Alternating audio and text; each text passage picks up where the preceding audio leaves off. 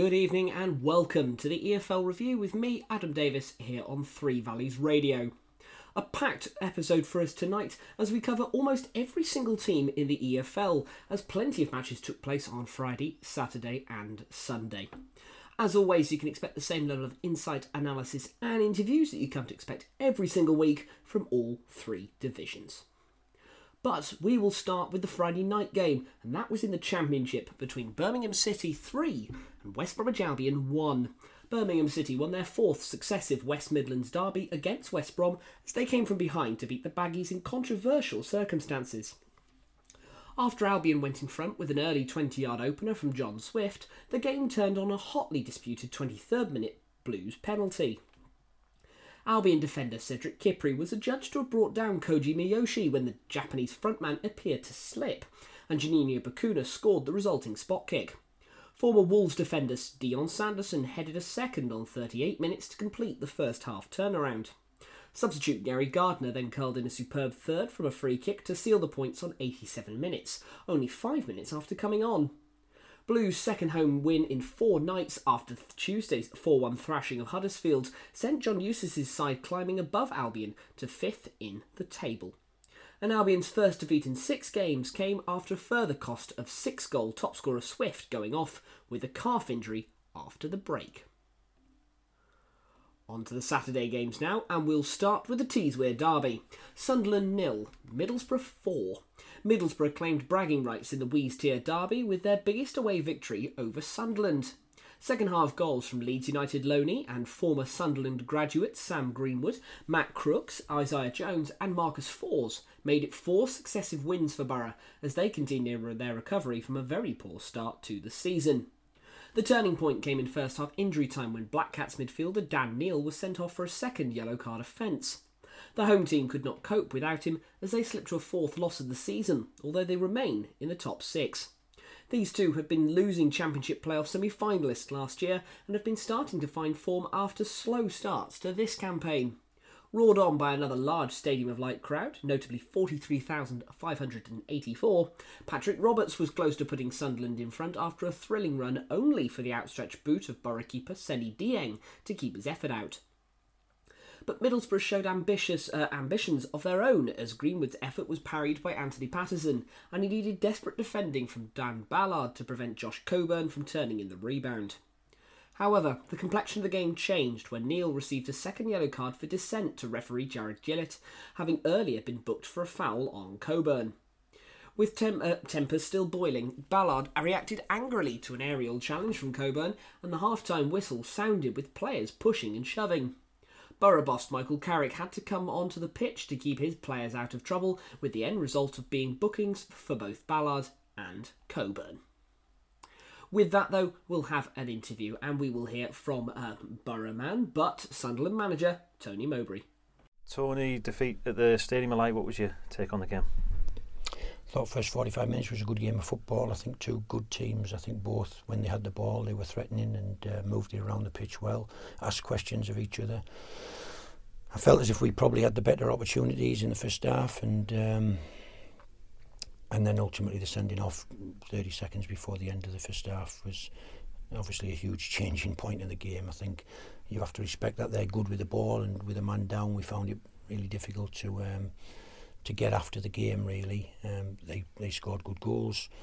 Um, I'm pretty sure if we'd have played eleven v eleven we'd, we'd have probably won that football match on the evidence of what I saw first half, and yet we have to Um, learn from it, because it might not be the first time we go down to ten men this year, um, but we also have to put that in the bin, move on to the next game, believe and keep the confidence of what a good team we are and uh, how we can win football matches. So that's what we'll do. We'll um, eradicate it, really move on and get ready for the next game, and when the uh, when the players come back from international duty. Yeah, as you mentioned, important not to let confidence drop after that one, and I guess the two week international break gives pl- plenty of breathing space to do that too. Yeah, probably. So we we have to keep training, we have to keep going. I think um, just keep working on the principles, and yet, you know, most football teams don't do too much work with ten men. Um, you think, yes, you have to do it, but every game's different. Against different teams, you have to play different ways with ten men, and um, we thought these were good with the ball and who would push us back, so we went into a back five, and yet the back five were too passive, really, and um, we, as a team, we were too passive, whereas our strength is to play on the front foot and try and win the ball back early and transition onto teams, and yet um, they didn't take that on, on board. And it feels as if that's not a, that's not a blame culture. That's it's a lesson for us to go forward, that when we go down to an extra man, everybody has to work even harder than they normally do to make sure that um, it doesn't feel like we're a man down, and, um, and I'm not sure we did that today. I think we just sat in a little bit and let them come on to us. Uh, Niall Huggins came off in the first half. Is there any update on, on his situation at the minute?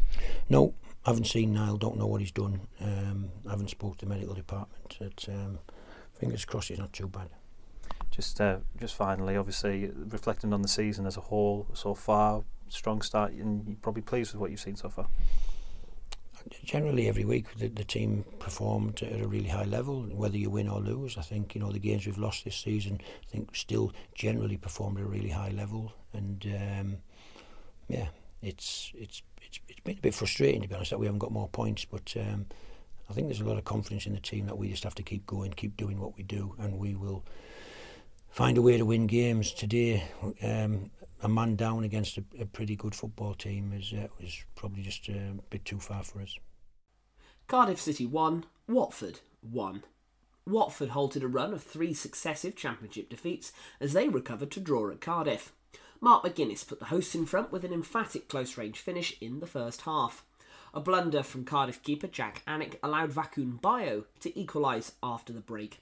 Further clumsy Bluebirds defending gave Watford chances to earn just a third league win of the season, but their finishing was wayward. The pointless Valerian Ismail signed one place up to twentieth in the Championship table, while Cardiff also move up one position to eighth, one point adrift of the playoff spots heading into October's international break. Coventry City won, Norwich City won. Norwich City missed out on a second away win of the Championship season as Ben Gibson's eighty-eighth minute own goal handed Coventry a point. Jonathan Rowe toe-poked the ball home from Jack uh, Stacey's pass in the forty-first minute to give the Canaries the lead in an open contest with plenty of attacking endeavour from both sides. The Sky Blues had the majority of the goal attempts, with American striker Hadji Wright prominent, but Norwich's willingness to throw bodies in front of the ball kept them at bay. Angus Gunn twice saved from Josh Eccles, but with time running out, the Norwich keeper could do nothing as a cross by Milan Vajivic, as cross glanced off Gibson's head and into the net. Big game at the top now, Ipswich Town four, Preston North End two. Ipswich kept up the pressure on Leicester City at the top of the Championship table as they ex- extended their unbeaten run to seven with victory over Preston. Prolific Connor Chaplin put them in front with a brilliant first-time strike, and although Mads Frøkjær Jensen levelled after the Tractor Boys failed to deal with a through ball, a solo effort by Brandon Williams and an easy tap-in by Nathan Broadhead put them three one up at the break. Ben Whiteman cut the deficit to one with a deflected shot, but Marcus Harness, Jack Taylor and Amari Hutchinson combined to tee up fellow substitute Caden Jackson for Ipswich's fourth. Preston pushed forward to try and rescue the situation, but Ipswich held on for their ninth win in eleven games this season, and to go into the international break still second in the table, two points behind Leicester. They are now eight points clear of third place Preston, who suffered their third defeat in eight days. Leeds United two, Bristol City one. Leeds United climbed up to fifth in the Championship as they beat Bristol City at Elland Road to record back-to-back victories for the first time since November twenty twenty-two. The hosts finally broke down a well-organised Robin side when an off-balance Jorginho Rutter rolled the ball across the six-yard box to Dan James, who slotted in a low left-footed shot. City had offered little in attack, but levelled in first half stoppage time when Cal Naismith powered his way through a crowded six-yard box to head in Taylor Gardner-Hickman's corner. Joel Paroi placed a precise finish from twenty yards beyond keeper Max O'Leary into the bottom corner to restore the lead soon after the interval, while Rutter had a late effort disallowed for offside. The fourteenth place Robins had enjoyed better fortunes on the road at, than at home this season with three wins, but a second away defeat extended their miserable run at Elland Road. They have now won in, and they have not won in ten visits, stretching back to nineteen seventy-nine, and have just won one of their past seventeen meetings with Leeds, who in turn extended their unbeaten home record this season to six matches. Let's listen to Leeds United boss Daniel Farker. Yes, we could have made uh, our life much easier if we would uh, convert more out of our amazing chances, and you know, I can't, can't complain about anything performance-wise. We have played here against a really solid side who is normally not conceding away from, from home. We have scored twice. We, we have created more chances than any other team against them. Yes, but our effectiveness is definitely something we have, uh, we have to work on, because it would uh, calm my nerves down and would make our life uh, easier. But I can't argue against three points, so good, good three points for us and leaves us in a good situation. Many things to talk about. We won't talk about all of them, but Archie Gray at right back, when the team sheet came out, people looked at that and wondered whether that was his position. You must be happy with how he performed in that place, weren't you? Yes, because one thing is you uh, can have an idea that something uh, works, but it's always up to the players uh, to bring it uh, on the pitch, and all the praise goes uh, goes to Archie, how he adapted uh, to it. We wanted uh, today to interpret uh, this role slightly different, uh, because we wanted him a bit deeper, a bit more inverted, a bit like an additional uh, midfield midfield player. And um, yeah, but one thing is you can have an idea. It's, it's always up to the players, and for that, many compliments for, for Archie. He was really good in defending. Yeah, also energetic and, and going forward. Also, how he fulfilled my tactical uh, wishes uh, today was uh, was great, and it's especially impressive when you keep in mind uh, how young he is. But uh, overall, you have to say so. Our average age in the starting lineup was unbelievably young today. Must be one of the youngest uh, that have has played and started here in the in the last decade. So. Um, for that, a bit, bit more experience in some situation uh, to calm the game a bit more down would have, would have helped. But um, yeah, just compliments to the lads, and also uh, Archie in special. You spent much time ahead of the game talking about Pirro and Jorginho and respective positions and all the rest of it. Jorginho will be a disappointed lad, despite he put in a really good performance. But his moment is the moment he'll remember, isn't it? Yes, in this moment, of course, as a as a striker, you have to be disappointed when you miss such a such a chance. But we all have missed such a chances. So when you're a striker, sometimes there is this moment when you, you feel embarrassed and you want to hide anyhow. But it happens. So it was also not that easy, because you know when the ball bumps just before, then you uh, sometimes underestimate the, the situation. And but he's already back to to happiness, because uh, the only thing that matters is uh, three points. He was there. It was another amazing performance, unbelievable workload. Also good winnings of the ball, for example, also before the second goal, and um, another really good, uh, really good performance. He deserves all the praise at the moment. Yes, goal tally uh, could be could be a bit better, but the only thing that matters is we won the game. And Pirro has that ability in the chaos to provide the moment of calm, doesn't he? As he showed with the finish today. Yes, he's ice cold in this moment, so also like instinctive finish through the legs of the opponent. Yes, his calmness, if you bring him into shooting position. I think there were two or three situations, especially in the first half, but also in the second, when we missed uh, him with, a, with a, a little pass. I think with a cutback we could have found him, because we always bring him close to the edge. Uh, I think then he would be there with, with even more goals. Missed also one, uh, one chance um, uh, when he perhaps could be there with a little square pass to, to Chris Summerville, or with a little chip over the goalkeeper. So his goal tally uh, could be could be even better. But yeah, five goals in, in eight games. He can go on like this. So that's definitely for sure. And we have to remember there's a key moment. Sam Byram on the goal line heads the ball away, and the score stays at two one. Yes, that's right, because uh, if I'm honest, we didn't allow them any chance uh, out of the game. We missed an unbelievable amount of chances ourselves, but uh, it's football. So out of a long throw-in, out of a corner kick, out of a long ball, there's always a moment when something can, can happen. Then this moment you have to be switched on. Uh, sadly, we missed uh, with five seconds to go in the, in the first half to defend this last corner. Um, but it happens. It's, uh, it's football. In the second half, even if they were chasing the game, they didn't create anything. But there was this one, just this one moment, yeah, when you have to be switched on. You have to drop uh, to the to the goal line. And uh, thank God uh, Sam was awake in this moment. And uh, it's always important that in the key moments of the game, you are there with the right decisions. And uh, yeah, well done, Sam Byram. So International Week comes around off two successive home victories. That's a good way to go into this uh, two-week period now, isn't it? Yes, first time uh, since a while that we are there with uh, back-to-back uh, wins in the league. That's always important. Also, third home game in a row with a win. So we know that we are in a really good shape, I would say, in uh, September and, and October. Apart from the first half at Southampton, we were terrific and brought ourselves in a, into a good position. Um, but that's it. So it's not important where you are after eleven games. Also, there's space for, for improvement. Also, especially in in uh, using the chances more effective. We'll work on this, but it's also important right now to to calm the load a little bit down in the in the next days, and then from the middle of next week to concentrate also like with the lads who are available and who stay here, also to, to work on these topics in order to be ready when it's uh, when we have to go to Norwich. Leicester City two, Stoke City nil. Kelechi Iheanacho and Jamie Vardy scored to help Leicester stay top of the Championship table with a hard-fought win against Stoke.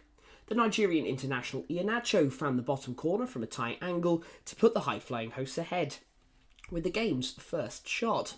Nathan Lowe had the best of Stoke's few chances to level, while Mark Travers made, a tense, uh, made it tense for the Foxes by denying Yusin Akgung and Kiernan Dewsbury-Hall before Vardy came off the bench to add a second with a tap-in finish. The former England striker's one hundred seventy-fifth goal for Leicester completed the win, but it could have been more of a comprehensive result as the hosts created late chances in a strong finish. Millwall two, Hull City two. Joe Bryan's first goal for Millwall earned the Lions a point against Hull City at the Den. Millwall took an early lead through Duncan Watmore, but Hull quickly turned the game around. Two long balls caught out the hosts' back four and created uh, first uh, goals first for Jadon Felengi and then Adama Traore. Gary Rowett's side improved after the break and Bryan cut in from the left to drill a shot into the bottom corner and equalise. The hosts could not force a winner and still have not won back-to-back matches this season, having won two nil at Plymouth on Tuesday. Millwall stay fifteenth in the Championship, while Hull move up a place to ninth in the table. Let's hear from Hull City boss Liam Rossignol. Um, Liam, at half-time, did you see a draw coming? No, complete control. Uh, give a poor, poor goal away from a set play uh, where there's no pressure and we panic and then they score, and then complete dominance for a half. Uh, Brilliant play, should score more goals, and then they changed their shape, and then we stopped doing what we did in the first half, which was play our football, which is dominate possession. We started panicking a little bit, kicking balls forward, and that's the type of game that they want, and they're better they're better at that long ball stuff than, than we are at playing, so we have to make it our game. Um, and then because they get the upper hand second half, we have to change the shape a little bit just to stay in the, not stay in the game, but just to stem the flow. And then once we did that and we got back to playing football, we get into the final third numerous times, just don't quite take advantage. So a lot for us to work on, but a lot of good. But what my biggest message to the players is, is keep believing in what we're doing. Mm. Keep believing. Don't, just because we're two one up, go and get the third and the fourth one, because to be fair, before the, before half-time, we should have been three or four one up. Yeah. Um, from that, then obviously Gary Rowett made two changes at half-time. How significant do you feel they were in the grand scheme of things? Well, they were significant in terms of they get a draw out of a game when we had complete control, but I don't think the change of shape, the change of shape didn't change. It was our our lack of adaptation as a group. I can't, I just said to the, I can't make the adaptation all the time. They have to see the space, but we have to keep playing our way. Once some of our build-up stuff is top to get into the final third, and it makes the opposition run. When we started going long too early, that's when they get back in the game. So a lot for us to learn, but a lot of real positive things as well. I think The, the manner of the goals as well. Jadon was superb in that. Yeah, that's why we brought him to the club. Outstanding, you know. And they had to change. They changed the player that they had on him, um, and he's going to get better and better. And, and to be honest, to Jadon, he's got. I'm really proud of him. He's got something happening um, at home, which isn't easy for him. So for him to come and perform the way he did here, is, is he's a top lad, and I'm so delighted he's at the club. And it's great accolade for him that he's going to represent yeah. his country Brilliant. as well. Brilliant, deserves it. Um, you know, to represent your country at any level um, is great. Obviously, I'm an Englishman, and to have two of our players and Tyler Morton's on standby as well, it shows that the club's growing. You know, it's great. So Liam's there, Jadon's there. Hopefully, they stay they stay nice and fit for us when we get back. But um, but yeah, they, they've made a really both of them made a really really good start, and Tyler as well. Yeah. Just during the game, I noticed Greg was stripped ready to come on at one point. Yeah. Can I just ask why he changed your mind? Right. So there was a flow of the game. Uh, and then we actually took possession again because we couldn't, we didn't have enough possession. Mm. And then we had a passage where we actually kept the ball. So at the moment that Dox was going to come on, I felt Adama was better in the moment. So they did quick snapshot decisions that I have to make. Um, and and it, sometimes the game can change, the flow of the game can change off of one moment. And the game flow changed in that moment, so I didn't make that change. So with two weeks off now, it's that same question you always get: does the international break come at the right time for certain no, reasons? I want more games. I, I would rather play and stay in a rhythm and stay in a flow. But you know, it's, it's part of part of the job, and it's part of being a Championship club and a Premier League club as well. So for me, a lot of assessments to do, a lot of work. Uh, the players are going to do a lot of homework. We're going to be doing a lot of video work. Um, but overall, I, we should have more points. We should, from our performances, we should have more points, and that's the most frustrating thing. Uh, what we spoke about as a group after the game is that we're ve- we're still, what are we, a point outside of the playoffs, seventeen from eleven. We should have twenty, and twenty is a really, really good return at least. Um, Plymouth here, and that's their, uh, Bristol at home when we're, we're a goal up. A lot for us to improve on, but at the same time, a really, really solid foundation to improve. Plymouth Argyle one, Swansea City three. Swansea's upturn in form continued as they came from behind at Plymouth to sc- secure a fourth successive Championship victory. Luke Cundall gave Plymouth a first-half lead against the club he played for last season. The on-loan Wolves midfielder steering into the net after Carl Rushworth could only parry Ryan Hardy's cross. Goalkeeper Rushworth then made a number of important saves for a Swansea side who levelled through Jerry Yates' tapping early in the second half. A game that could have gone either way was settled by two moments of quality. Ollie Cooper scored his first goal for the se- of the season from twenty-five yards, just moments after coming off the bench. Swansea then put the result beyond doubt when Jamie Patterson's fabulous pass allowed Josh Key to guide home his first goal for the club against his former club's bitter rivals, as he used to be at Exeter. A second away success for the campaign continued a sharp turnaround in form for Swansea, who failed to win in their first seven league games under Michael Duff, but now climb to twelfth. Queen's Park Rangers nil, Blackburn Rovers four. Blackburn Rovers ended a run of four straight Championship defeats to inflict more home misery on struggling Q P R. Two goals in five first-half minutes from Tyrese Dolan and Arne Sigurdsson set Blackburn on their way, before Sigurdsson with his second and Sami Schmodix adding two more after the break as they moved up to seventeenth. Q P R have now taken just two points from their past six games and remain in the bottom three. They've only one win in the twenty league games at Loftus Road, stretching back to October last year. And now for a result that, a result that absolutely benefited nobody. Sheffield Wednesday nil, Huddersfield Town nil.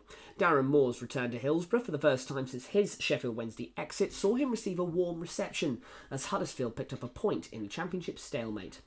Moore left the Owls after securing promotion back to the Championship last season, and results have not gone well for Wednesday since, with Zisco Munoz dim- dismissed in midweek after a winless start. The home side had chances to give Neil Thompson a perfect start to his interim spell in charge, as Callum Patterson spun and volleyed wide with one chance, while George Byers also had home hopes up with a driving run. Huddersfield's best chance fell to defender Michael Hellick, who could only push his effort wide, and Sorba Thomas, who missed the target late on, was sent in a string of crosses that went unfinished. Neither side will be too impressed by the point. Wednesday are yet to win and remain bottom, with the Terriers just three points above the drop zone in nineteenth. And finally, Southampton one, Rotherham United one. Jordan Hugill struck late to give Rotherham their first away point of the season as they held dominant Southamptons at St Mary's. Saints hit the front after just two minutes when Che Adams headed a Carl Walker-Peters cross against the post and Stuart Armstrong tucked in the rebound. The second half was delayed for ten minutes following a medical emergency in the stands just before half-time, which saw a fan taken away on a stretcher. Rotherham keeper Victor Johansson had pulled off a string of top saves before Hugill equalised completely against the run of play, volleying in, volleying in, a, in a following a weak-headed clearance from Taylor Harwood-Bellis. A third straight win would have taken tenth place Saints into the playoff spots, and they will be wondering how they did not complete the job as they dominated second-bottom Rotherham after Armstrong's early opener. So, we'll take a look at the Championship table, and every single team has now played eleven matches this season in the Championship calendar. So, out of a possible thirty-three points, sat with thirty points top of the table, sit Leicester City, and anyone who claims the parachute payments are slightly overkill, then this is really telling. That being said, second place, twenty-eight points, is Ipswich Town. Third place, a distant eight points behind, and notably still with a minus two goal difference, which is dead impressive, Preston North End sat in third. Fourth place, still taken up by Sunderland, despite their defeat to Middlesbrough at uh, Saturday lunchtime. Leeds moving up to fifth, uh, also on nineteen points, and Birmingham taking the final playoff spot in eighteen, uh, with eighteen, sorry. Four teams with seventeen points below sit Norwich, Cardiff, Hull, and Southampton. At the wrong end of the table, Sheffield Wednesday still looking for their first win, three points out of a possible thirty-three after eleven games played, sitting rock bottom. Three points above them, twenty-third place, Rotherham United. A further two points above them, ever struggling, Queen's Park Rangers. Too uh, many teams very much not out of the woods quite yet, but the wins for Middlesbrough and Blackburn certainly did massive things for their relegation against their relegation fears, as was the win for Swansea, who moved up to the dizzying heights of twelfth already. Two teams who are slightly off form at the moment, twentieth placed Watford and twenty-first placed Stoke City. At A J Wakely and Sons Family Funeral Directors, we know the importance of compassion and integrity. We also know how unfamiliar decisions can be so difficult at a time of family bereavement. We can provide a steadying influence just when you need it, guiding and helping you make the right decisions to reflect the kind of funeral that your loved one deserves. Visit our website, w w w dot a j wakely dot com, for more information, or call Clive Wakely on oh one nine three five, four seven nine nine one three. On to League One then. Oxford United two, Bristol Rovers one. Oxford United beat Bristol Rovers in a fiery League One match that saw three red cards. Billy Bowden finished superbly in the thirteenth minute to put United ahead, controlling Ruben Rodriguez's chip with his chest to beat his marker. Then he hammered the ball past Matthew Cox for his second goal of the season. Rovers were reduced to ten in the sixty-third minute when Giovanni Brown collected a second yellow card for tripping Josh Murphy. Oxford effectively sealed the points nine minutes from time, with defender Sam Long nodding in at close range following Cameron Brannigan's corner. Aaron Collins pulled one back for the gas on eighty-nine minutes, rifling an angled shot high into the net. Oxford then had two of their best uh, substitutes sent off in stoppage time. Oisin Smythe was given his marching orders for two yellow cards, and moments later, Stan Mills was shown a straight red card for violent conduct after a clash with Sam Finley. Bolton Wanderers one, Carlisle United three. Jordan Gibson scored a hat-trick as Carlisle came from behind to beat Bolton. The Cumbrians fell behind after twenty-eight minutes when John Mellish turned the ball into his own net from Josh Dagris-Cogley's cross. Paul Simpson's side, without an away victory in the third tier for nine years, responded well to the setback. Joe Garner's thirty-fifth minute penalty, awarded for Carl Dempsey's foul on Sean Maguire, was saved by former Glover Nathan Baxter. So, when referee Sebastian Stockbridge adjusted Johan Tull to a handball in the box nine minutes later, Gibson took on spot kick duties to fire United level. Roared on by four thousand four hundred seven fans in a crowd, fans in a crowd of twenty-three thousand one hundred eighty-seven, Maguire and Carlisle were twice denied by Baxter saves. But Gibson, who scored Carlisle's equaliser in the midweek draw with Peterborough, fired the visitors in front twenty minutes from time. With Bolton pressing for a stoppage time equaliser and Baxter stranded upfield, Gibson then broke away to complete his treble. And for the first time, I think, in a while on the E F L Review, we'll have a player interview. And it only seems appropriate that it's hat-trick hero, Carlisle United striker, Jordan Gibson. To show us the ball, Mister Gibson. Go, signed and everything. Absolutely brilliant. That's your first ever career hat-trick. How does that feel? I can't even describe it, to be honest. Um, most importantly, three points. Um, big win for us. All the lads put in a great, great shift, and... Um, Oh, I'm sorry, I'm buzzing. I can't even, can't even describe what, how it felt at the time, and even now, buzzing. I'm not having it. I'm not having you going for the standard team. It was brilliant. Come on, your hat-trick. That is one heck of an achievement. Yeah, it's massive. Uh, first career hat-trick. I've, I don't think I've scored two in a game before, so to get uh, three goals is is unbelievable. Um, good achievement. Um, really happy. Done it in front of my mum as well, uh, and the missus. So uh, buzzing, yeah. Really happy. More pressure on that penalty, Gibbo, with the fact that the one had just been missed? Definitely, yeah. Um, I think I got the ball off Tommy uh, in our eighteen-yard box, and I had to do that walk. And obviously, because uh, Garnes missed his, uh, I knew there was pressure, and a few lads wanted it. Uh, Shawnee wanted it, Mox wanted it, and backed myself to pull it in the back of the net, and luckily it went in. Now, we all thought you were on penalties. What happened for, for Garnes getting that one? Uh, just, I backed him.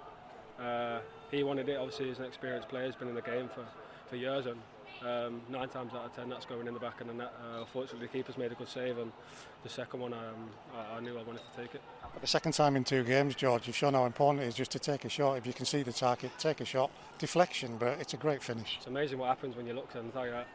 Uh, you just hit it and it goes in at the moment. Um, feeling good, but um, as I said, all the lads, like the shift that we put in um, to come here in front of, I don't even know, twenty thousand, um, big crowd, and, and their fans were loud at the start, and, and we've, we've quietened, quietened them. Um, we've done really well, and buzzing, three points, yeah. Take this the right way. You looked absolutely dead on your feet when that third chance came. I was. Um, I think I, I felt my calf cramp up about eightieth minute. I thought, I have to come off here, and then for the corner. I seen the keeper jog up, and uh, I thought, I'm going to have to mark him, and it's gone over both our heads, and I thought, I'm in. If someone heads this, I'm in. Uh, me and Alfie both chased the ball. Uh, I raced into it. I got there first, and um, obviously the defender backed off and uh, just shifted it and, and scored it. You've got a player left, you've got a player right. Was there any thought, I'll pass it, or were you thought, no, I'm having this? Alfie was shouting, left, Gibbo, come on. I thought, nah, no chance. Um, if I was on one goal or, or, or none, I might have might have looked around me, but I just knew the goal was goal was there for me to score, and um, luckily it went in. Now the general bit, that is important, isn't it? Three points, first away win of the season, just get us going after Tuesday night. Massive. Um, it's not an easy place to come, flying in the league, Bolton, um, and, and the lads have shown the character and, and perseverance to stick at, stick at, uh, stick to the game plan, stick at the game, and um, score three goals, yeah, so massive win, and hopefully that pushes us on now. Yeah, well, you're hogging our YouTube channel at the moment, but you deserve it. Well done, Pop. Cheers, thank you very much. Charlton Athletic two, Blackpool two. Charlton came from behind, scored two late goals, and their two all draw at home to Blackpool. The visitors struck after just thirty-four minutes. James Husband crossed into the middle of the area from Jordan Rhodes to connect first time past keeper Ashley Maynard-Brewer. Blackpool almost doubled their lead seven minutes after the interval. A bout of pressure saw a fierce strike by Sonny Carey, tipped onto the bar by Maynard-Brewer. The visitors looked out of sight on seventy minutes when substitute Karakamo Dembele stole the ball from defender Michael Hector to fire home. But Charlton stunned them with two goals in as many minutes. First, Alfie May diverted home on eighty-two minutes after great work by Chuck Zanike. Then Corey Blackett-Taylor sent the Valley into raptures with a superb curled effort to earn a share of the spoils. Breaking news, Cheltenham Town won. Derby County won. Rob Street ended Cheltenham's record-breaking wait for a goal to earn a home draw against Derby. The Robins had gone eleven League One matches without finding the net, but Street struck in the thirty-ninth minute, touching in Will Goodwin's low ball into the middle for his first goal for the club. Street's strike ensured Cheltenham avoided becoming the first team in English football to fail to score for twelve matches in a row. Derby responded deep into first-half stoppage time when Tom Barkerson's corner was met by James Collins, who was denied by Luke Southwood's superb save. But Curtis Nelson followed up to make it one all in the seventh minute of added time. Exeter City nil, Barnsley one. Substitute John McAtee came off the bench to grab a dramatic late winner as Barnsley picked up a win at Exeter. After a slow start to the game, Max Waters had the away side's first effort but dragged his shot wide from twenty-five yards, and then Herbie Kane's mishit cross allowed uh, almost caught out Vili Filisalo, but Exeter's Finnish keeper did superbly well to get back and tip the ball behind. Fleetwood Town one, Wycombe Wanderers four. Wycombe secured their first away win from home for over a month with a convincing victory at struggling Fleetwood. Lee Johnson, who took over from Scott Brown last month, had led the Cod Army back-to-back-to-back wins without conceding. But they were completely blown away by the Onsong Chairboys as Dale Taylor's double, Freddie Potts and Luke Leahy secured victory at Highbury. Leyton Orient two, Reading one. George Moncour's ninetieth minute strike gave Leyton Orient a win over Reading on an emotional day at Brisbane Road. Orient fan Derek Reynolds, seventy-four, died at Tuesday's home game with Lincoln City, and both sets of players and fans paid tribute to him before the match. On the pitch, Jordan Brown's opener was cancelled out by the visitors' Tyler Bindon, but Moncour settled the issue in the final minute of normal time. Peterborough United two, Lincoln City nil. Peterborough beat Lincoln to stretch their unbeaten League One run to six games. The hosts had had the work to thank for not being behind at the break, as Lincoln's Danny Mandrew lifted a shot against the bar before Sean Ruffin missed with a free header from a corner. But it was all about Posh in the second period, as David Ajiboye came from off the bench to set them on their way to glory in spectacular style in the fifty-third minute. Racing onto an Ephraim Mason-Clark pass and allowing a terrific twenty-yard strike past keeper Lucas Jensen. Ajiboye, introduced late in the first half following an injury to Kwame Poku, had seen another effort saved by Jensen moments before making the breakthrough. Jensen then, de- then denied Peter Kyozu and Mason Clark fired over before Posh's climb up the uh, climbed the points, climbed the points, clinched the points. There we go. In the eighty-third minute, courtesy of Joel Randall's first E F L goal for the club, more than two years after his arrival. The former Exeter player coolly controlled a Mason Clark cutback from the left and steered a low shot past Janssen to seal victory before Harrison Burroughs came close to a third in stoppage time, striking the bar with a shot. Peterborough boss Darren Ferguson was on the touchline despite the recent death of his mother. Portsmouth two, Port Vale nil. Colby Bishop's second half double saw League One leaders Portsmouth extend their unbeaten run to twenty-three games with a two nil win over Port Vale. Pompey's first half performance did not reflect their lofty league position, as Vale had by far the better of the play at Fratton Park. The visitors could have taken the lead in the fifth minute, but Funzo Ojo could only hit the post from eighteen yards. Ojo had another chance when straight, to, uh, which went straight to Will Norris. James Plant shot wide when clear, and Ben Garrity headed over from close range. Pompey's only first-half effort was a header from an unmarked Paddy Lane, which went wide. However, the hosts came out fighting in the second half and took the lead in the fifty-third minute, when Bishop tapped in from close range after a fierce Joe Rafferty cross shot. They, uh, they doubled their lead five minutes later when a penalty given for handball by Kofi Balmer was converted by Bishop. Shrewsbury Town one, Northampton Town nil. Daniel Udo struck in stoppage time to end Shrewsbury's seven-game goal drought and earn a one nil win over Northampton. The Shrews had gone five league games and two E F L trophy matches without scoring. But that run was ended by Udo in the first minute of stoppage time after former Glover Sam Hoskins had missed a second-half penalty for the Cobblers. And finally, Stevenage one, Wigan Athletic nil. Aaron Presley scored his second League One goal of the season to earn Stevenage an eventful win over Wigan. Both sides finished the game with ten men, as Stevenage moved up to fourth and the Latics suffered their fourth straight loss. After a feisty start, Presley converted a ninth-minute penalty following Babajide Adiko's foul on John Roberts. It went from bad to worse for the visitors, as skipper Callum Lang was shown a second yellow card for a foul after thirty-four minutes on his two hundred fiftieth career appearance. There were nineteen minutes of first-half added time, as Borough's Luther James Wilding was carried off on a stretcher following a head collision with teammate Carl-Pierre Gianni. Wigan manager Sean Maloney also received a yellow card just before the break amid a busy afternoon for referee Alan Young. The chaos continued in the seventy-fourth minute as Borough substitute Alex McDonald saw a straight red for a foul on Charlie Hughes. The visitors should have equalised when Josh McGuinness scuffed wide seven minutes from time, but Steve Evans' side held on to remain six points off an automatic promotion place.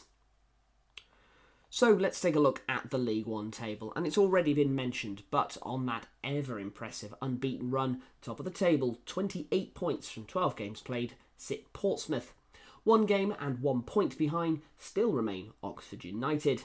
Five points adrift in third place we have Barnsley, and the remainder of the playoff spots are taken up by Stevenage and Peterborough United, both on twenty-one points, and Bolton Wanderers with twenty points out of eleven games played. Just outside we see Wycombe Wanderers and Derby County. At the wrong end of the table, Cheltenham have finally got that first goal, but did enough to get a draw against Derby, but still only find themselves with two points out of twelve games played. Wigan Athletic in twenty-third with five points, Reading twenty-second with six, and Fleetwood with eight points, despite their indecent return to form following the appointment of former Glover Lee Johnson, but still an awful long way to go in this year's competition. Just before we move on to uh, League Two, just want to give everyone a quick reminder of all the fantastic content that you can find on Three Valleys Radio, not just the voice of uh, yours truly, although you will find me on the other major podcast, Football Bloody Hell, but there are still plenty of other programmes going out every single week, so make sure to tune into three valleys radio dot com, click the podcast button and see if there's anything else that takes your fancy. If you can, make sure you tune in from Monday night, as I will be on Football Bloody Hell with none other than Yeovil Town chairman Martin Hellier. Anyway, on to League Two, and we will start with Accrington Stanley two, Forest Green Rovers one. Josh Andrews scored twice as Accrington consigned Forest Green to a sixth straight league loss. Stanley opened the scoring after eighteen minutes. Sean Wally's free kick sent Jack Nolan racing down the right, and his cross was headed home by on-loan Birmingham striker Andrews. Andrews headed over nine minutes later, and Forest Green keeper James Belshaw tipped a Wally strike over the crossbar as Stanley looked to take hold of the game. However, Forest Green came close to just before half-time when a thumping header from Carl McAllister was kept out by Stanley keeper John McCracken's legs. Unmarked Troy Deeney headed wide in the opening stages of the second half before Stanley got their second after fifty-one minutes. Nolan's deep cross to the far post was headed home by Andrews from around two yards out. Joe Pritchard curled an effort wide for Stanley while Rovers had their chances through Jacob Maddox and Reece Welsh. They found a way through after eighty-three minutes when Fankati Darbo teed up fellow st- substitute Matthew Stevens in the area and he headed home, but Rovers dropped the, into the bottom of the table with defeat. Barrow won, Notts County won. Notts County were forced to settle for a draw in their first English Football League meeting with Barrow since nineteen seventy. David McGoldrick opening the scoring for the League Two leaders with a fourteenth minute penalty, but Dean Campbell rescued a point for the hosts with a spot kick in his own ten minutes from time at Hoker Street. Bradford City won, Swindon Town nil. Bradford City um, local man Bobby Poynton's first senior goal ensured Bradford started life after Mark Hughes with a victory over Swindon at Valley Parade. Midfielder Kevin McDonald took caretaker charge after Hughes was sacked earlier this week and was rewarded with a battling performance from the Bantams. Charlie Austin wasted a great chance after six minutes of the visitors after being set up by Rashane Hepburn-Murphy, pushing the ball past the post from close range. But Bradford came back into the game with Jamie Walker and Andy Cook both going close. Swindon keeper Murphy Mahoney tipped it over a cross shot from Adam Wilson as the Bradford crowd got into it, and there were none of the boos that had been heard at their previous two home games.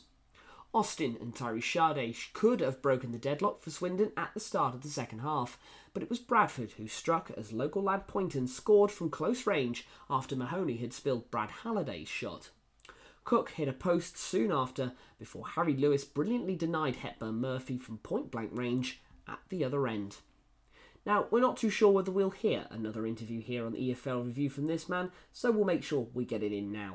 Let's hear from interim caretaker player manager Kevin McDonald. Kevin, three points, deserved three points, hard fought three points. Just sum up your emotions for us right now. Yeah, it's good. Um, I mean, apart from my croaky voice, it was good. It was a good afternoon for us. The lads bought into exactly what we wanted to do over these last couple of days, and I, I do feel like you said it. I feel like I deserve three points. I feel like the lads worked, you know, consistently throughout the whole game. They wanted, we set out a game plan kind of off and on the ball, and, and I feel like they've executed it pretty much bang on. In terms of the performance, the tactics, a little bit of a more direct approach, but more energetic it seemed as well in terms of a high press and a lot of kind of closing them down, particularly in that first half. To have sustained that over the course of the ninety minutes as it seemed with a lot of energy, that must please you as well. Yeah, it's good. We knew we knew the front three, four would have a have a hell of a shift today. We knew that, and uh, that's, that's why the ball ended up coming off, because they put all they're all into the game.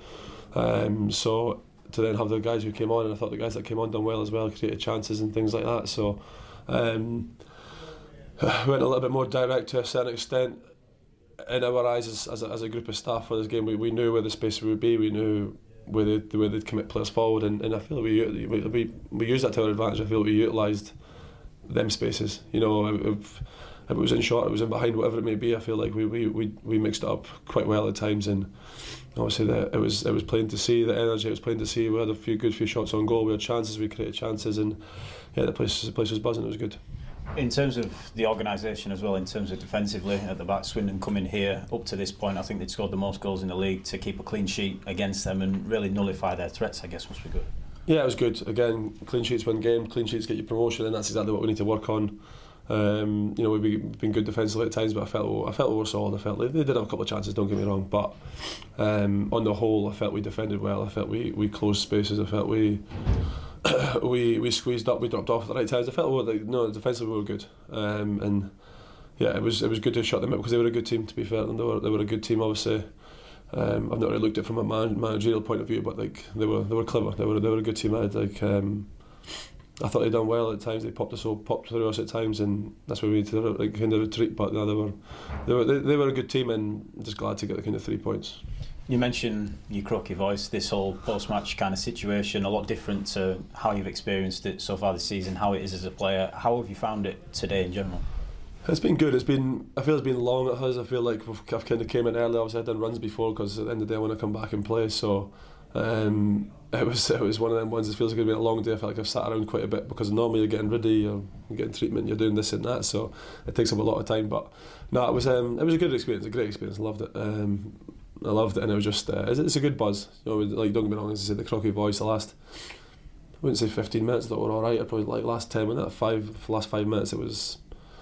The clock started to go backwards. I think it was Benner's watch at one point, so I was just starting to get a bit like a bit hesitant as such. But the lads, lads, kind of made me feel comfortable because I, I felt we were continuing to carry out that game plan. We didn't, we didn't then sit off on our eighteen-yard box and stuff. We kind of tried to squeeze up when we could, and it was, yeah, it was good.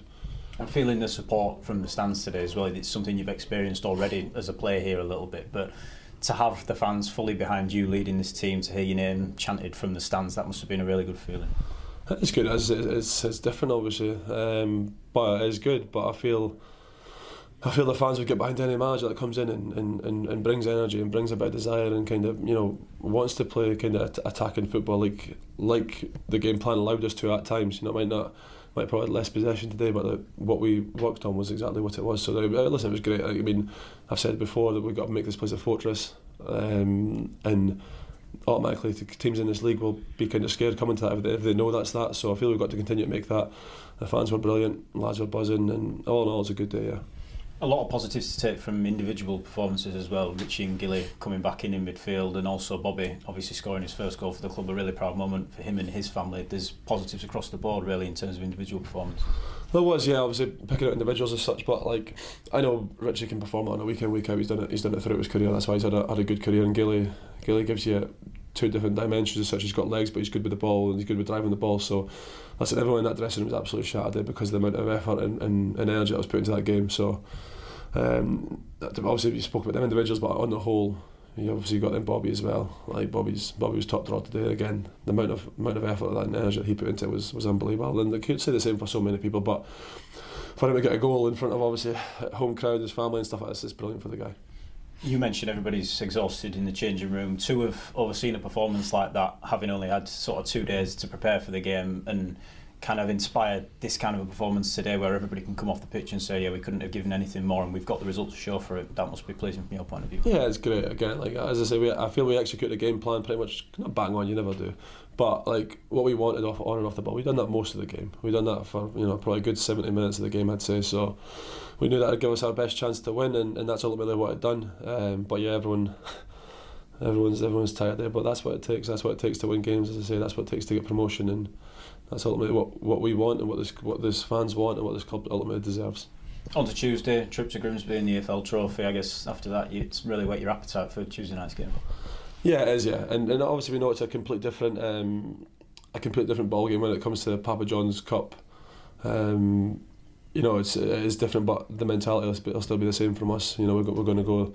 Go Grimsby. Um, we'll we'll commit like we have done today. We'll work hard on, on what we think is going to going to win us the game. And yeah, well we we'll, we'll obviously need a good refresh, uh, good rest up tomorrow, and good to go Monday. But like, we're we're looking forward to it. And again, it's right at this moment in time. It's more about enjoying this moment for because we've not obviously won in a few games as such. It's a it's a good moment to just sit back and just kind of enjoy it. Colchester United one, Morecambe three. J J McKiernan's fine hat trick helped ten-man Morecambe claim an impressive win at Colchester. Jordan Slew's strike hit the inside of a post in the fourth minute for the Shrimps, who took a twenty-first minute lead when McKiernan headed home at Adam Mayer's corner. The visitors were reduced to ten men in the thirty-sixth minute after James Connolly appeared to leave a boot in on Samson Tavide. But Morecambe doubled their lead in the fifty-third minute through McKiernan, who stabbed home from close range after Jan Sanogo had helped on Mayer's corner. And it was three nil in the sixty-first minute as McKiernan collected Donald Lerve's pass and ran almost the length of the Colchester half before firing a low shot past Owen Goodman to complete his hat-trick. Crawley Town nil, Wrexham one. Ollie Palmer's first half goal ensured a secured victory at former club Crawley to end Wrexham's three-match winless run in League Two. Palmer scored with an audacious flick over Corey Adai after James McLean's cross was deflected. Adai made a crucial save to deny Paul Mullin late in the first half, and Wrexham were reduced to ten men in the second half when Andy Cannon was shown as red card seven minutes after coming on for his challenge on Adam Campbell. Phil Parkinson's side are now up to seventh and in the playoff places, while Crawley are eighth after a second successive defeat. Gillingham two, M K Dons one. Macaulay Bonn and Scott Malone scored the goals as managerless Gillingham beat McDons to claim their first win in four. First half substitute Bonn opened the scoring eight minutes after coming on, before Mah- uh, Malone netted his first goal since April twenty twenty-two to lift the Gills back into the top three just two days after sacking Neil Harris. Under the guidance of caretaker manager Keith Millen, the slow-starting hosts almost fell behind after seven minutes when Joe Tomlinson flashed an effort across the face of goal. Mo Isa also squandered a promising move by shooting straight at keeper Jake Turner. Bonn capitalised on a mistake by Dons defender Anthony Stewart to go through on goal and coolly cipher past keeper Craig McGilvery after twenty-six minutes. Malone's goal ten minutes after the break owed a lot to teammate Tom Nicholls, who dispossessed Jonathan Lako before unselfishly teeing up the former Millwall man to slot past the luckless McGilvery. Substitute Ellis Harrison met Lako's cross and headed past Turner eight minutes from time to give the Dons hope. However, the Gills keeper produced a fingertip save to prevent Max Dean from scoring a spectacular late equaliser. The visitors ended the game with ten men as Dan Harvey picked up his second booking in stoppage time.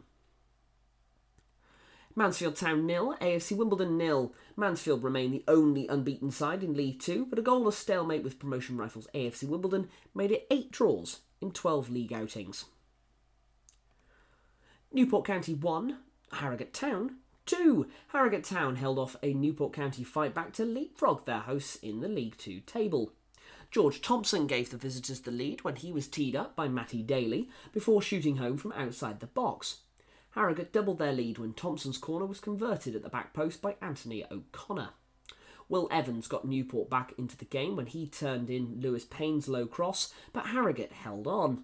Harrogate now have sixteen points and rise to fifteenth in the table, with Newport two points behind them, having dropped to nineteenth. Salford City four, Crewe Alexander two. Salford battled back to beat Crewe and register a third straight win. Two goals from Matt Smith and one each from substitutes Ryan Watson and Kevin Burko turned the game around after Courtney Baker-Richardson had put Crewe ahead. The visitors started full of confidence, having come into the game unbeaten in six, and rewarded with their good start after twenty-six minutes when Baker-Richardson glanced in Rio Adebisi's cross. A header at the other end made it all square with virtually the last kick of the first half, as Smith powered home Elliot Watts' floating ball over the top. Baker-Richardson thought he had put Crewe back in front, only for the offside flag to deny him, before Salford had the ball into the net twenty-eight seconds later, thanks to Smith. Crew assistant manager Ryan Dicker was sent off for protesting the decision. To make matters worse, Watson steered in Salford's third in the seventy-first minute before Burko was on hand to nod in the fourth in stoppage time after Tilt had headed onto the crossbar. There was still time for Baker-Richardson to grab his and Crew's second goal, but it was only a consolation.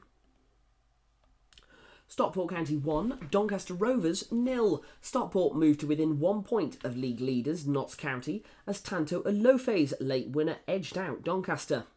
County went close to opening the scoring on the stroke of half-time when Louis Barry found Ryan Crosdale on the edge of the area, but Lewis Jones reacted quickly to punch his effort over the crossbar.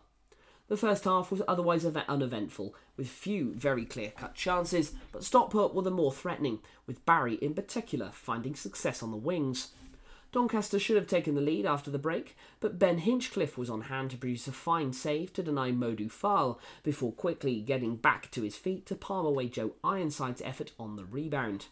The deadlock was finally broken in the eighty-fourth minute when Olofe nodded home Will Collars' in-swinging cross to clinch second place's County's sixth successive victory. Defeat leaves Doncaster in twentieth place, four points above the drop zone. Tranmere Rovers two, Grimsby Town two. Connor Jennings earned a point for Tranmere as they fought back to draw with Grimsby. Kieran Morris opened the scoring for the home side, but a first half turnaround saw Grimsby lead two one at the break through goals from Danny Rose and Rakiel Pike. Jennings was the architect for Tranmere's opener, sliding in Morris to net his third goal of the season. Rose pegged the host back with a superb finish from a tight angle after he was played through by a deflected Abu Issa pass. Third bottom Tranmere came into the weekend in high spirits, having won their previous two home games, including a two one win over Bradford on Tuesday evening. but they fell behind shortly before the break when Pike smashed a left-footed effort beyond Tranmere keeper Luke McGee to net his first league goal since joining from Shrewsbury in the summer. Jennings added to his assist with thirty minutes left when he nodded an equaliser to rescue a point for the hosts. And finally, Sutton United four, Walsall nil. Sutton lift themselves off the foot of League Two in style with a thumping victory over Walsall. Matt Gray's side had not tasted victory in the league since an opening day five one thrashing of leaders Notts County, but they summered up another big win at Gander Green Lane. The game was done and dusted by half-time, as Harry Smith's double did most of the damage, as Walsall sunk to a third defeat in five matches. Amari Patrick started the party in the sixth minute as he thundered home a free kick from the edge of the box, and six minutes later Smith hammered home his first of the afternoon on the turn. Smith looked to have doubled his tally in the twenty-seventh minute, but Sutton's third was deemed an own goal by Walsall defender Joe Riley. But the Sutton striker got his deserved brace eight minutes before half-time as he headed home at the back post. The dangerous Smith missed out on a hat-trick with twenty minutes to go before Aidan O'Brien was denied by a superb save by Owen Evans. Let's listen to a very happy Sutton United boss, Matt Gray. Matt, first time since the first day of the season we've been able to stand here and, and enjoy a victory in the league. Um, must be a highly relieved dressing room and a highly relieved manager.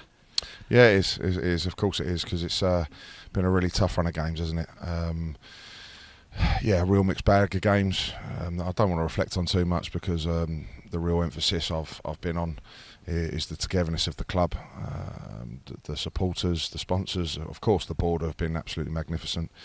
Um, the staff and then the players go and put in a performance like that, um, who have always been so committed and trained really well and fully on it.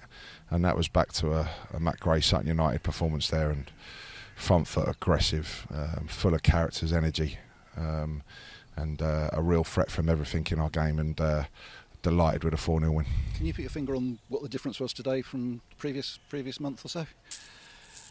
Yeah, a few.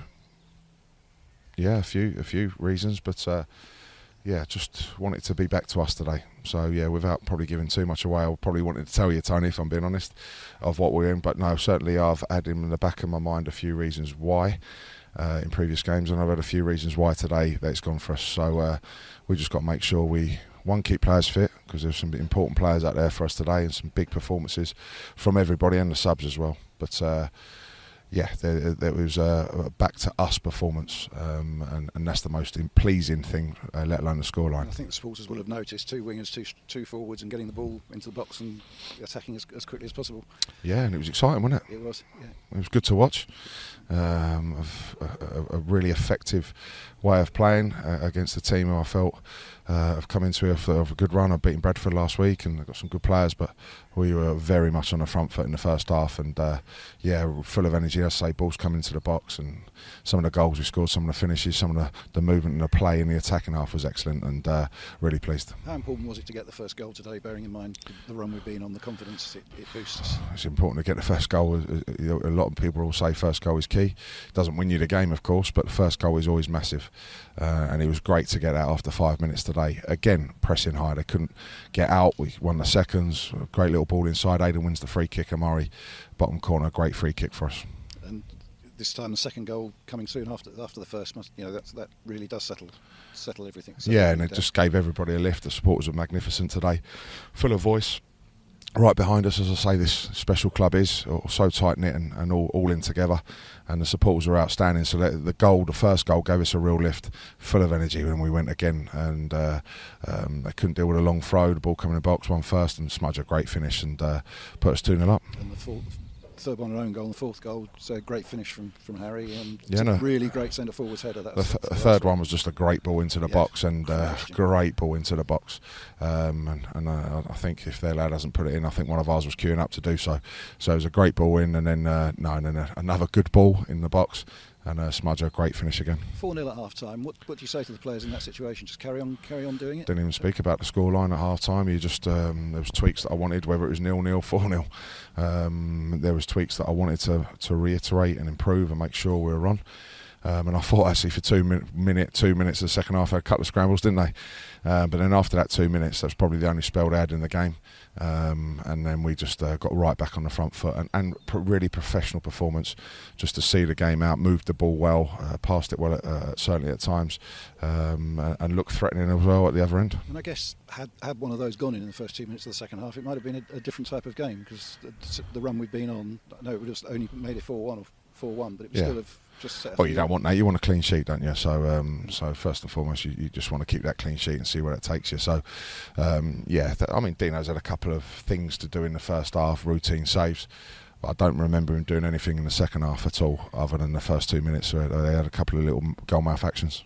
And you know, able to see the ga- see the game out quite comfortably. Use subs- use substitutes throughout and get Amari and Harry, the, who I think supporters of the t- Would, would pick out as the two who were the eye-catching performances, if you, if you like, um, get them decent ovation from the supporters just before the final whistle. Yeah, yeah, it probably wasn't the reason why I was doing it. I felt I needed just to, for the shift that they put in and, and Josh Coley before, uh, and everyone really. Sam Hart was outstanding at left back. I, I don't want to single and, and, and pick people out because it, it wouldn't be fair to do so, um, but it's, it's been a real emphasis on the squad and everyone sticking together and the subs having a real impact and trying to, when they do come and fight, to try and get that shirt. And uh, I saw a real good um, all-round uh, desire today from, from the whole squad, which, I, which I've been seeing in training uh, uh, and in certainly long periods of games, but uh, we've been let down with certain moments in games that have cost us.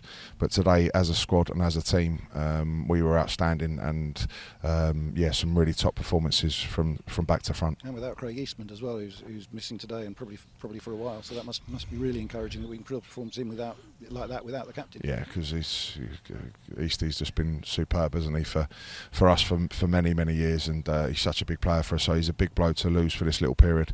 Um, but no, um, it was a, a real. There was a lot of leaders, a lot of characters out there today that, that took the, the void away from missing our captain. And good to see Steve Arnold back in the squad for the first time. Um, fairly, fairly sport for choice with goalkeepers now. Yeah, it was, it was important because of obviously uh, Arnie's injury and, and Brad House being out as well. Um, obviously, Boozer coming in with a competition. Rosie's got a groin injury, but Arnie's done well to come back from his hip, and that now, yeah, it gives us good, good options. And everybody will say, you know, win today, now we've got to build on it. Firstly, E F L trophy on, on Tuesday night against Crawley, um, and then in the league at Doncaster next Saturday. Yep, exactly, and we'll enjoy tonight first, because uh, uh, I'll have a glass of wine and enjoy the Saturday night, because uh, we deserve to. But we'll be back on it in the morning, like we always are, ready for, for Tuesday night's game. And the E F L trophy, a, a competition we've done well in the past and enjoyed, so yeah. important to... to keep up keep up the winning and put ourselves in a, a decent position to qualify for the next round. Whatever we do, whatever we compete in, we want to win. And we'll go and try and win on Tuesday night. Um, a great response for us back and, and getting a point. Fortunately losing on penalties to Villa, but a great response at the end to get two late goals. And uh, hopefully we can go and put three points and, and push us up that group to try and qualify in that top two in the, in the E F L trophy. Well, Matt, I think we're all delighted for you this evening because it's been a tough tough month, but uh, deserved that, and the players were brilliant. So well done today, and brilliant. Thanks for coming out. Cheers. Thanks a lot. Cheers, Dan. I appreciate we've slightly run over today, but we do. It's very important we do take a look at the League Two table. A nice mix of matches that have play, uh, teams that have played twelve matches and teams that have played eleven in League Two. But the top three all have played twelve games. Top of the tree, Notts County from twenty-four points from twelve games played. Stockport moving up to second with twenty-three points, and Gillingham returning to the automatic promotion places despite the sacking of Neil Harris midweek with twenty-two points. One point behind them is in twenty-first is in twenty-first with twenty-one points in fourth, A F C Wimbledon. Those taking up the remainder of the playoffs, all three teams on twenty points: Mansfield, Crewe, and Wrexham. Crawley just out of the playoff spots, still with twenty points and therefore only out on goal difference. At the wrong end of the table, despite their four nil demolition, Sutton United are still in the relegation zone with seven points from twelve games played, level on points with now bottom of the table, Forest Green. Teams still not out of the woods quite yet and only one win away or one loss away from it all going wrong. Tranmere Rovers in twenty-second and Colchester in twenty-first, both on ten. But that brings us to the end of this week's E F L review. I certainly hope you've enjoyed it. Plenty of goals. Plenty of red cards, notably, and plenty of action throughout the E F L, just as we always expect. I'll be back next week to take a look at League One and League Two, as unfortunately we lose the Championship once again due to international call-ups, as well as plenty of those that we actually see in League One as well, such as is the quality that we see throughout the English pyramid. Until then, though, I hope you have a lovely rest of your week. Thank you very much for listening, and goodbye.